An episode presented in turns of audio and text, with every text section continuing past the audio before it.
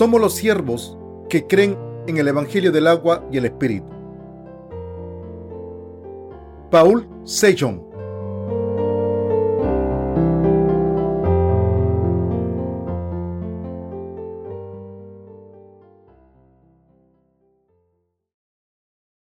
Quien entra en el mensaje de la cruz cree en el Evangelio del agua y el Espíritu. Lucas 13, del 22 al 29.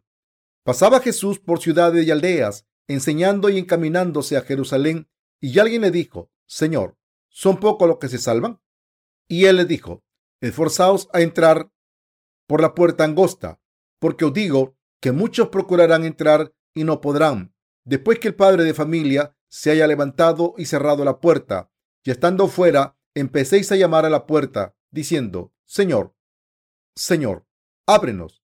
Él respondiendo os dirá, no sé de dónde sois. Entonces comenzaréis a decir, delante de ti hemos comido y bebido, que en nuestras plazas enseñaste. Pero os dirá, os digo, que no sé de dónde sois. Apartaos de mí, todos vosotros hacedores de maldad. Allí será el llanto y el crujir de dientes, cuando veáis a Abraham, a Isaac a Jacob y a todos los profetas en el reino de Dios, y vosotros estéis excluidos, porque vendrán del oriente y del occidente, del norte y del sur, y se sentarán a la mesa en el reino de Dios. Primera de Corintios 1, del 18 al 25. Porque la palabra de la cruz es locura a los que se pierden, pero los que se salvan, esto es a nosotros, es poder de Dios, pues está escrito, destruiré la sabiduría de los sabios y desecharé el entendimiento de los entendidos. ¿Dónde está el sabio? ¿Dónde está el escriba? ¿Dónde está el disputador de este siglo? ¿No ha enloquecido Dios la sabiduría del mundo? Pues, ya que la sabiduría de Dios, el mundo no conoció a Dios mediante la sabiduría, agradó a Dios salvar a los creyentes por la locura de la predicación, porque los judíos piden señales y los griegos buscan sabiduría, pero nosotros predicamos a Cristo crucificado, para los judíos, ciertamente tropezadero, y para los gentiles, locura. Mas para los llamados, así judíos como griegos, Cristo poder de Dios y sabiduría de Dios, porque lo insensato de Dios es más sabio que los hombres, y lo débil de Dios es más fuerte que los hombres. ¿Qué tipo de personas pueden entrar por la puerta estrecha? En 1 Corintios, del 1 al 18, el apóstol Pablo le dijo a los creyentes de Corintio, porque la palabra de la cruz es locura a los que se pierden, pero los que se salvan, esto es a nosotros, es poder de Dios. En otras palabras, el mensaje de la cruz es el mensaje de la destrucción para los que van a ser destruidos, pero es sabiduría de Dios para los que hemos recibido la salvación. Entonces, ¿qué significa aquí la cruz?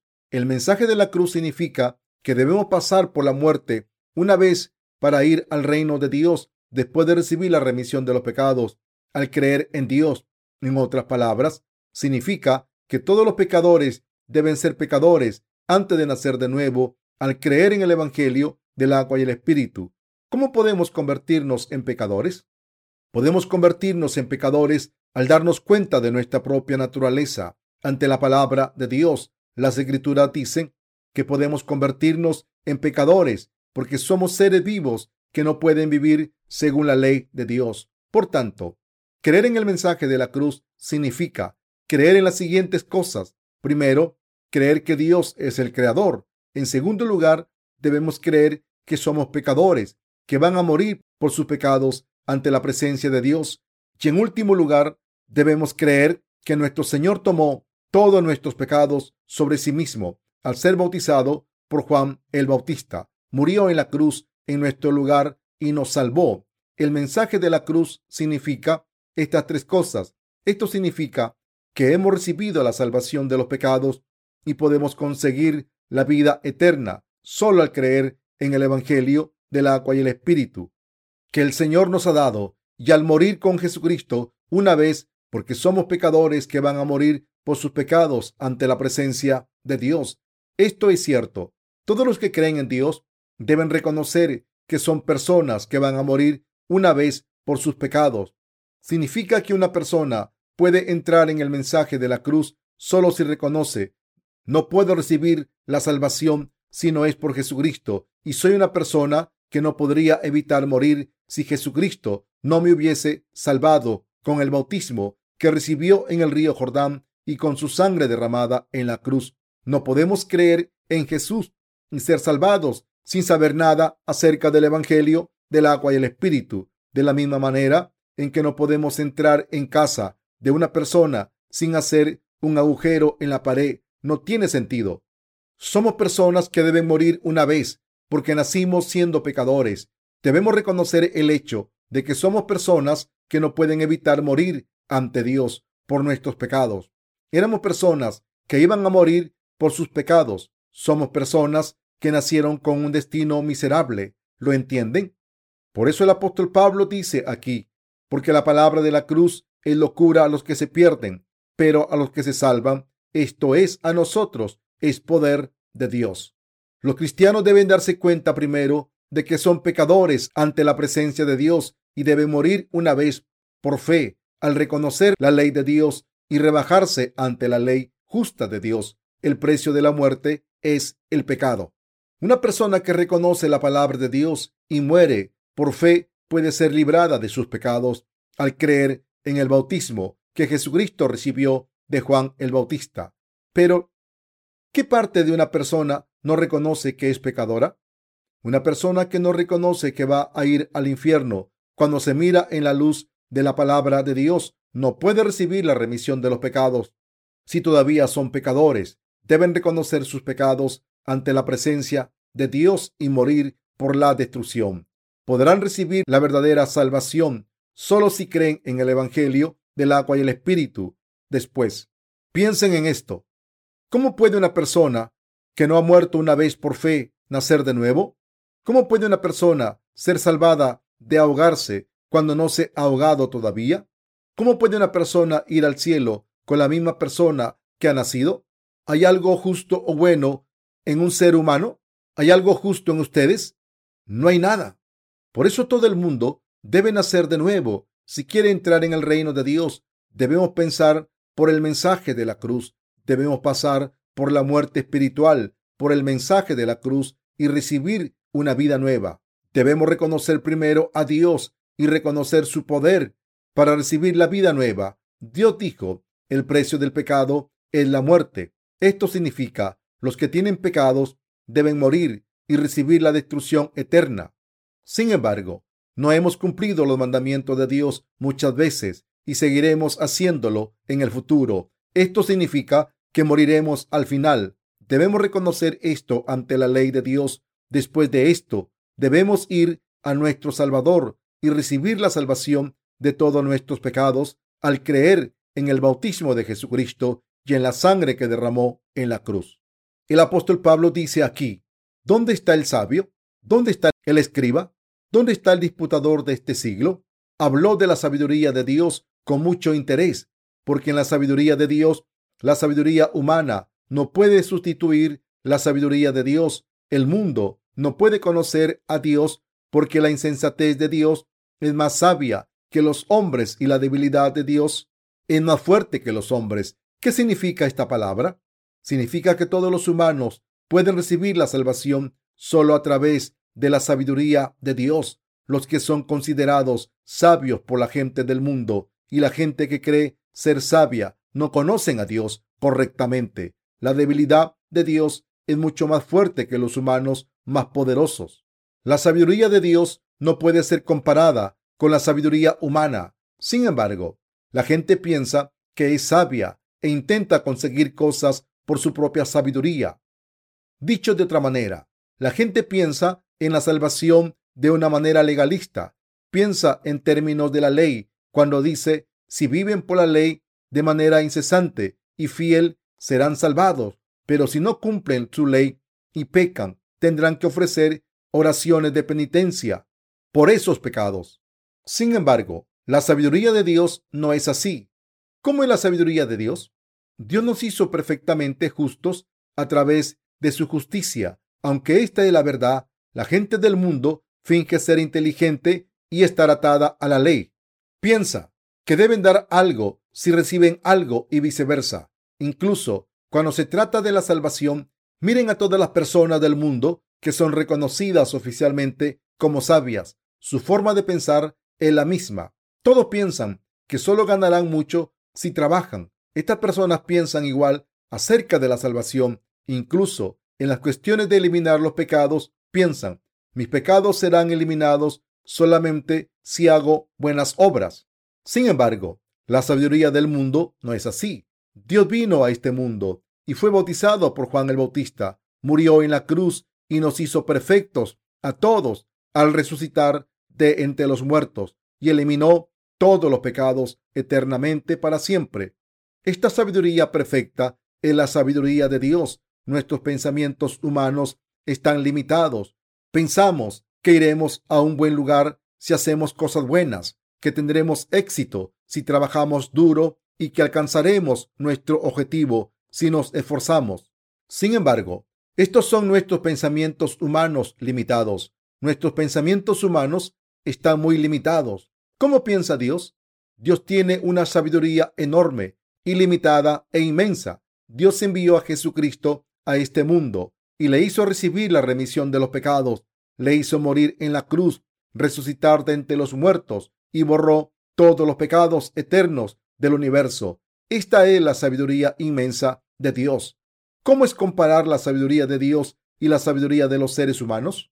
Los seres humanos piensan que trabajar duro en sus carreras para progresar y recibir algo valioso es tener sabiduría. Por tanto, debemos seguir la sabiduría inmensa de Dios porque la sabiduría de los seres humanos es siempre estrecha e injusta. Sin embargo, no podemos ni imaginar la sabiduría de Dios porque es tan inmensa. ¿Qué tipo de sabiduría es la sabiduría de Dios?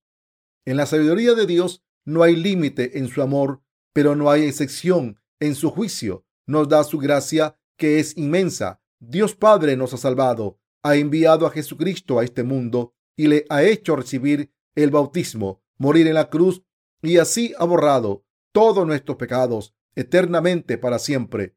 Esta es la sabiduría de Dios. Este Dios ha salvado con gracia a los que reconocen a Dios y su palabra para mostrar que los que se levantan contra Dios con la sabiduría del mundo son insensatos. Hay muchas personas en este mundo. Entre estas personas hay algunas que no reconocen la palabra de Dios. Piensan que son más inteligentes que Dios y que su sabiduría es mejor que la de Dios.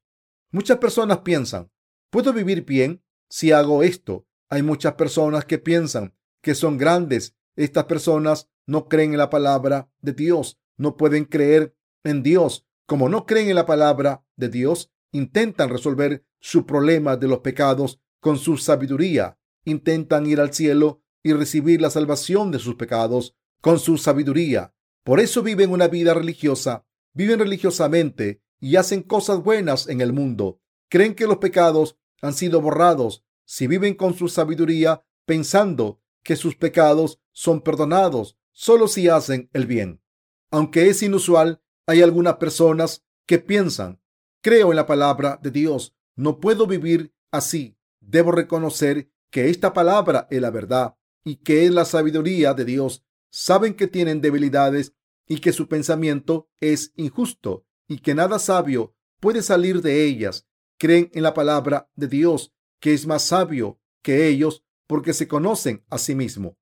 Sin embargo, hay muchas personas en este mundo que no son así. Hay muchas personas que alardean de su propia justicia y viven una vida religiosa con su sabiduría en vez de vivir la vida espiritual con la palabra de Dios. Hay pocas personas en el mundo que reconocen ante Dios que tienen muchas debilidades, que no han aprendido mucho y que creen en la palabra de Dios para guiar su vida espiritual. ¿Quién recibirá la salvación entre estos dos tipos de personas? Las personas que reconocen que no han aprendido mucho y que no saben mucho y que se rebajan ante la presencia de Dios, las personas que reconocen la palabra de las escrituras como la verdad y se aferran a la justicia de Dios en vez de reconocer que han adquirido sabiduría en el mundo. La gente que considera que la palabra de Dios es la única verdad y la reconocen en sus corazones es la gente que cree en el Evangelio del agua y el Espíritu y recibe la verdadera salvación. Dios le da esta salvación a esta gente y le da gracia. El Señor vino a este mundo, fue bautizado, cargó con los pecados del mundo y murió en la cruz y fue resucitado de entre los muertos por estas personas. Por tanto, se convirtió en el Salvador de estas personas. Sin embargo, hay gente en este mundo que no reconoce la palabra de Dios, aunque no tenga nada, nada de lo que alardear, nada inteligente. La gente que no reconoce a Dios y su palabra, la gente que intenta vivir por su poder y sabiduría, la gente que intenta recibir su salvación con sus esfuerzos, la gente que quiere recibir la bendición de Dios, aunque viva bien con su voluntad y fuerzas, es la gente que nunca reconoce la palabra de Dios, pero Dios nunca aprueba a esta gente. El pasaje de las escrituras de hoy dice, porque la palabra de la cruz es locura a los que se pierden, pero a los que se salvan, esto es, a nosotros, es poder de Dios. Esta palabra de la Biblia es la sabiduría de Dios y su poder. En realidad, muchas personas viven en América, África, Asia, Europa, Oceanía y muchos otros países del mundo. Y muchas personas, incluyendo ustedes y sus familias, viven en Corea. Sin embargo, no hay muchas personas que reconozcan la palabra de Dios y a Dios, quien está manifestado en las escrituras. Muchas personas piensan con su propia sabiduría que son inteligentes, pero nadie en este mundo es más insensato que estas personas. Entonces, ¿quiénes son las personas sabias? Las personas que reconocen a Dios y a su palabra, las personas que saben que son criaturas de Dios y que son pecadoras, los que saben que no pueden evitar ir al infierno y creen en Jesucristo y reciben la remisión de los pecados, son personas sabias. La gente que tiene la fe, que cree en Dios y en su palabra, es gente verdaderamente espiritual. ¿Quién es la gente espiritual? Nosotros podemos convertirnos en personas espirituales si reconocemos la palabra de Dios. Nos hemos convertido en personas de Dios cuando reconocemos la palabra de Dios con nuestros corazones. Dicho de otra manera, nos convertimos en personas que han recibido la remisión de los pecados, en gente de fe y en personas que han recibido la remisión al creer en la palabra de Dios. Esta es la sabiduría de Dios. Por eso, las escrituras dicen que la insensatez de Dios es más sabia que la sabiduría de los hombres. El apóstol Pablo expresó esto honestamente para que nos sintiésemos avergonzados a veces. La palabra del primer libro de Corintio 1, del 26 al 30, dice, pues mira, hermanos, vuestra vocación, que no soy muchos sabios según la carne, ni muchos poderosos, ni muchos nobles, sino que lo necio del mundo escogió Dios para avergonzar a los sabios, y lo débil del mundo escogió Dios para avergonzar a lo fuerte, y lo vil del mundo, y lo menospreciado escogió Dios, y lo que no es, para deshacer lo que es, a fin de que nadie se jacte en su presencia. Mas por él estáis vosotros en Cristo Jesús, el cual nos ha sido hecho por Dios sabiduría, justificación, santificación y redención. ¿Qué significa esta palabra? Según estas ideas carnales, no hay muchas personas sabias, no hay muchas personas con habilidad, poder y dinero y nobleza, pero aún así, muchas personas consideran tener mucha educación, poder, mientras que otras personas son consideradas ignorantes, insuficientes y humildes. Debemos saber que esta categorización de los seres humanos es inválida a los ojos del verdadero Dios Todopoderoso. El apóstol Pablo nombró tres tipos de personas que eran consideradas sabias en aquel entonces, diciendo, ¿dónde está el sabio? ¿Dónde está el escriba? ¿Dónde está el disputador de este siglo? ¿No ha enloquecido Dios la sabiduría del mundo? Primera de Corintios 1:20. Por tanto, los expertos, los abogados y las personas que están en cargos oficiales en este mundo no saben mucho. Para ser más sincero, hay muchos médicos que no saben mucho de su propio campo de estudio. Puede que tengan mucho conocimiento acerca de su programa de doctorado y que estén cualificados, pero hay muchos médicos que no saben mucho acerca de su especialidad y simplemente utilizan un vocabulario difícil y cuando se les hace una pregunta difícil dicen que está siendo estudiada. ¿Piensan que los teólogos del mundo saben mucho acerca de la teología de Dios o las escrituras? No, no saben nada. No piensen que las personas en cargos altos como los abogados, los contables, los cargos oficiales y los expertos saben mucho. Simplemente han llegado a estas posiciones pero no saben nada. No saben que son ignorantes y piensan que tienen una posición prestigiosa porque la gente les llama doctores o señores. Miran mal a los demás. Si piensan que son de un estatus social más bajo, tienen mucho orgullo y arrogancia. Sin embargo, son personas insensatas e ignorantes. La mayoría de las personas que categorizan a la gente basándose en las posiciones materiales, la apariencia exterior y el estado social del mundo, no creen en Dios. Simplemente piensan que son los mejores y se niegan a rebajarse y se alejan de la palabra de Dios. Por supuesto, hay personas que creen en Jesús entre esas personas, pero aunque creen en Jesús, están llenas de su propia arrogancia. Por tanto, niegan el Evangelio de la verdad que les permite nacer de nuevo por el agua y el Espíritu e insisten que pueden recibir la salvación si creen en la cruz. No creen en la palabra de la verdad.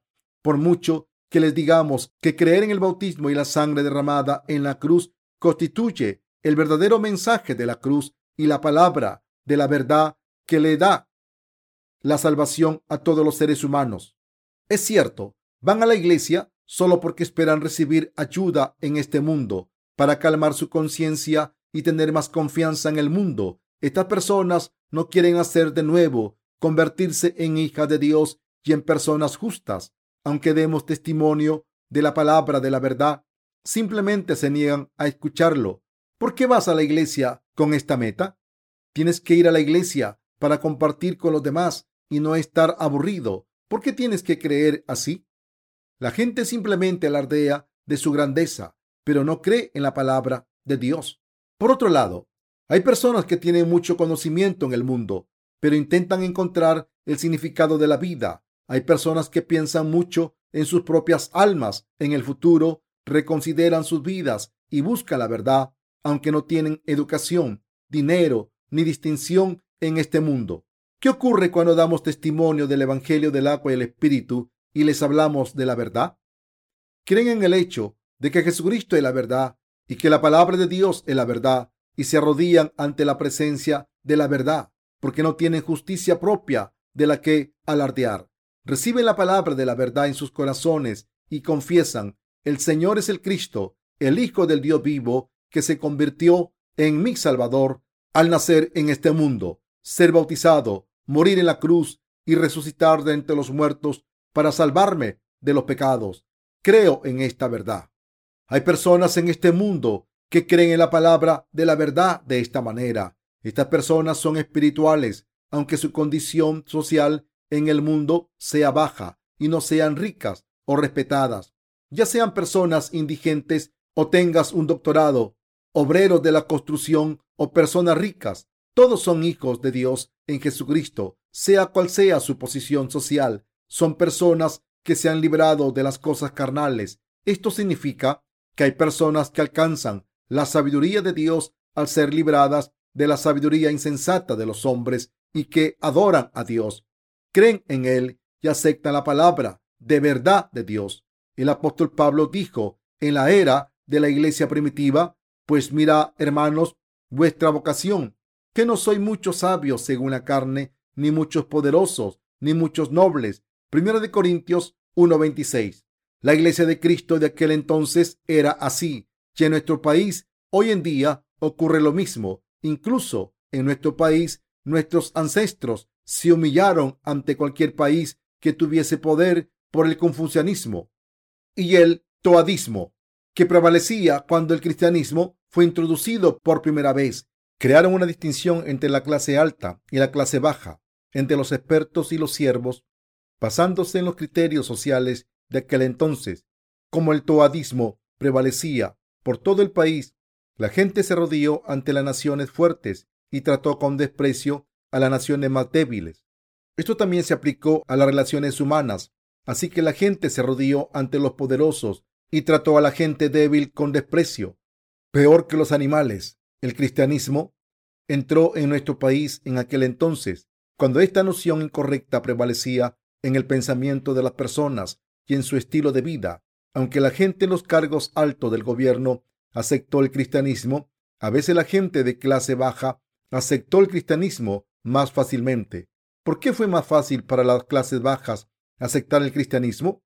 La gente de clase baja tenía la ideología de la igualdad heredada de la relación indígena llamada Tonghak, que enseñaba que todos los seres humanos son dioses. Por tanto, cuando el cristianismo entró en Corea, pensaron, es cierto, todos los seres humanos son iguales. Los hombres y las mujeres son iguales. Nadie es mejor o peor. Todos los seres humanos son valiosos. Todos somos iguales y aceptaron el cristianismo naturalmente. La gente que creía en la ideología de Tonghang, que dice que todos los seres humanos son dioses, creyó en el ser absoluto llamado Dios y aceptó el cristianismo en sus corazones. Sin embargo, muchas personas despreciaron a los cristianos y los llamaron fanáticos de Jesús e insultaron a Jesucristo y la palabra de Dios. La gente que insultó a Jesús de esta manera no aceptó el cristianismo. Por supuesto, la gente que aceptó el cristianismo no conocía la verdad de Dios correctamente, aunque no podían aceptar la verdad, porque incluso los predicadores no conocían la verdad perfecta. Aceptaron el hecho de que Dios es el único ser divino y que se pueden convertir en pecadores según los mandamientos de Dios y que deben morir por esos pecados. Este era el mismo fenómeno que se manifestó en la iglesia de Corintio. Lo mismo ocurrió cuando el cristianismo se predicó por primera vez en nuestro país. Además, nosotros también estamos viviendo este fenómeno ahora. Todo el mundo es igual ante Dios en el pasado o en el presente. La gente intenta hacer distinciones diciendo, yo soy mejor, yo soy más respetable y tú eres más bajo. Pero todos los seres humanos son iguales. Los seres humanos no tienen mucho por lo que distinguirse los unos de los otros y no hay diferencias entre la gente. Me pregunto si hay personas que todavía piensen que la gente respetada del mundo es verdaderamente respetable. Sin embargo, hoy en día parece que no se admira a la gente y que solo se busca el placer para los ojos instantáneamente. Todo el mundo es igual. La única diferencia es que su prestigio sube o baja dependiendo del dinero, el poder o la fama. Sin embargo, esta distinción es insignificante ante la presencia de Dios la riqueza puede ser una distinción entre la gente del mundo, pero todo es igual a los ojos de Dios. Lo único que diferencia a la gente es el creer en la palabra de Dios o no. La gente que no cree en la palabra de Dios es insensata, por muy bien educada que esté. La gente que acepta la palabra de Dios es espiritual, sea quien sea. Lo mismo ocurre en toda la historia de la humanidad. Recuerden esto, una persona que cree en la palabra de Dios es sabia y espiritual, y una persona que no acepta la palabra de Dios es insensata y está destinada a ser destruida. Esto también ocurre con los nacidos de nuevo. Cuando predicamos el Evangelio a los que no han nacido de nuevo, algunos aceptan el Evangelio y otros no. De todas formas, una persona que no acepta el Evangelio es insensata. ¿Cómo puede una persona borrar todos los pecados por sí misma? ¿Cómo podríamos habernos convertido en personas sin pecados si no hubiese sido por la salvación de Jesucristo, que fue completada por su bautismo y su muerte en la cruz? ¿Pueden recibir la salvación a través de las buenas obras?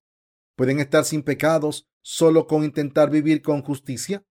¿Pueden estar sin pecados si los borran todos los días? ¿Pueden estar sin pecados ofreciendo oraciones de arrepentimiento todos los días al tiempo en que viven con justicia ayunando 40 días, 10 o 20 veces en sus vidas? La gente que intenta saber si es pecadora con sus propias fuerzas y la gente que intenta recibir la remisión de los pecados, así es insensata. No son personas espirituales. Estas personas no pueden conseguir nada con sus propias fuerzas. Piensen en esto. ¿Podemos ser justos por nuestra propia cuenta? No. Por tanto, debemos entender nuestras insuficiencias y creer en la palabra de Dios tal y como es. Si la palabra de Dios dice, en el principio Dios creó los cielos y la tierra, debemos creer. Dios lo creó todo. Dios me creó a mí también. Si Dios dijo, en el principio Dios creó los cielos y la tierra, entonces Dios creó los cielos y la tierra. Lo crean o no, esta es la verdad. ¿Dudan acerca de la palabra? Los científicos dicen que solo creen en algo cuando pueden probarlo mediante experimentos. ¿Debemos ver para creer los cristianos? ¿Dónde estábamos cuando Dios creó el universo? ¿Quién estaba allí? Se podría decir si se ha visto o no si una persona hubiera existido desde el principio del universo. Se podría decir si se ha visto o no si una persona hubiera existido desde el principio del universo, pero una persona que solo ha vivido unas pocas décadas después de haber nacido de su padre no puede refutar lo que Dios hizo cuando creó el universo y los seres humanos hace miles de millones de años. Una persona que ha sido creada debe creer en la palabra del Creador. Si Dios dice que nos ha creado, entonces debemos creerlo. ¿Cómo puede una persona que solo ha vivido durante unas décadas decir al Creador, no lo creo, enséñamelo? Esto es ridículo. Si Dios dice que es así, entonces es así. Debemos creer en su palabra, tal y como es. La palabra de Dios dice, porque la palabra de la cruz es locura a los que se pierden, pero los que se salvan, esto es, a nosotros, es poder de Dios. Primera de Corintios 1:18. También dice, y de la manera que está establecido para los hombres, que mueran una vez y después de esto el juicio. Hebreos 9:27. Es cierto, una persona no puede evitar morir una vez después de nacer en este mundo. Cuando se recibe el juicio, hay que ir al infierno por los pecados cometidos. Todos nacimos con este destino. Ustedes nacieron con este destino y yo también. Entonces, ¿cómo podemos ser salvados de esta situación desesperada cuando nacimos con este patético destino de ir al infierno? ¿Quién es el que nos ha salvado? ¿Quién es nuestro Salvador? Es Jesucristo.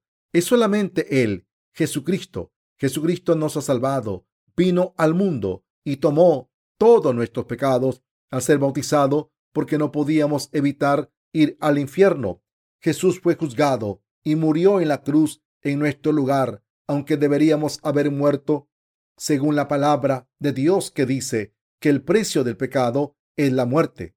Como Jesús no es el Señor cuyo poder acaba con la muerte, el Señor resucitó de entre los muertos y se convirtió en nuestro Salvador eterno.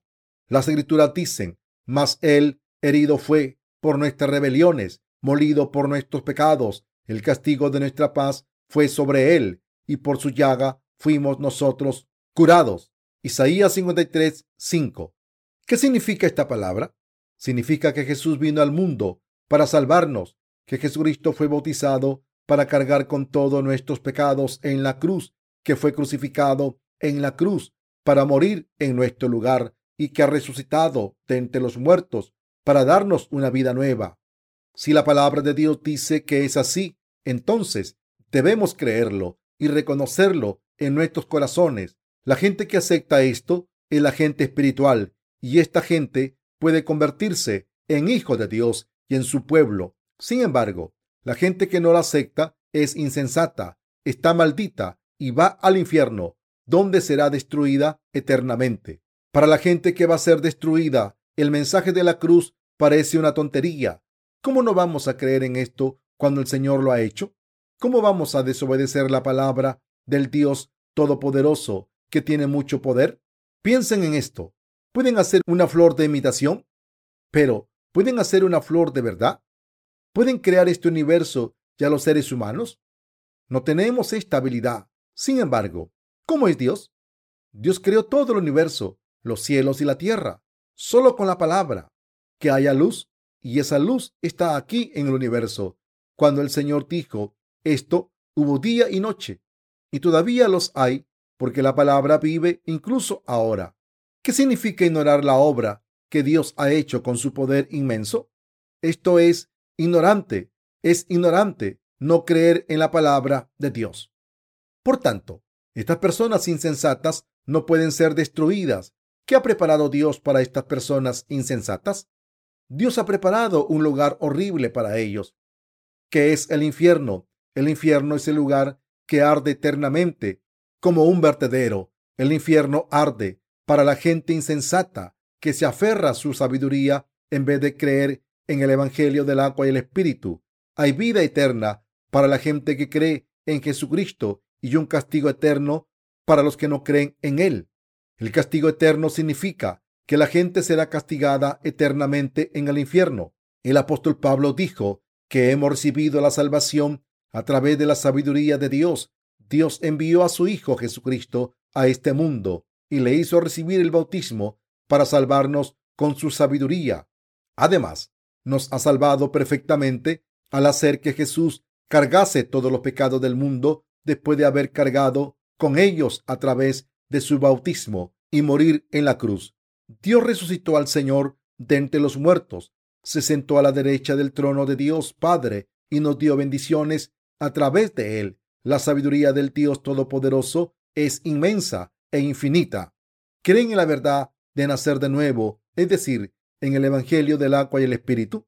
En lugar de la muerte que teníamos que sufrir una vez, Jesucristo recibió el bautismo, tomó todos nuestros pecados y murió en la cruz. ¿Creen que el Señor nos ha salvado con su bautismo y su sangre?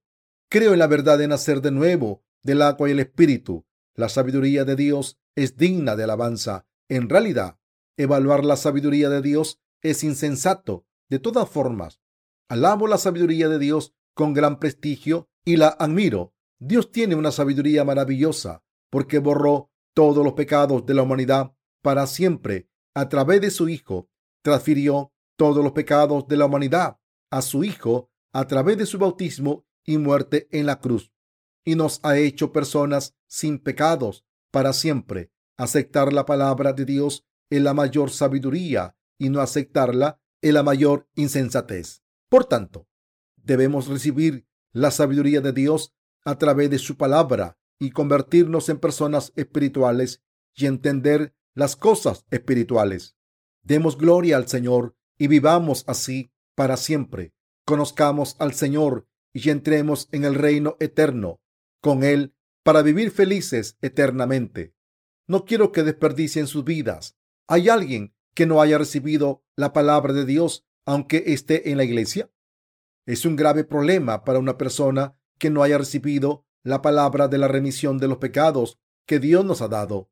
Sin embargo, creemos que Dios nos ha salvado con la sabiduría de Dios. Le doy gracias sinceramente a Dios por salvarnos. Le doy gracias a Dios desde lo más profundo de mi corazón por darnos la sabiduría eterna.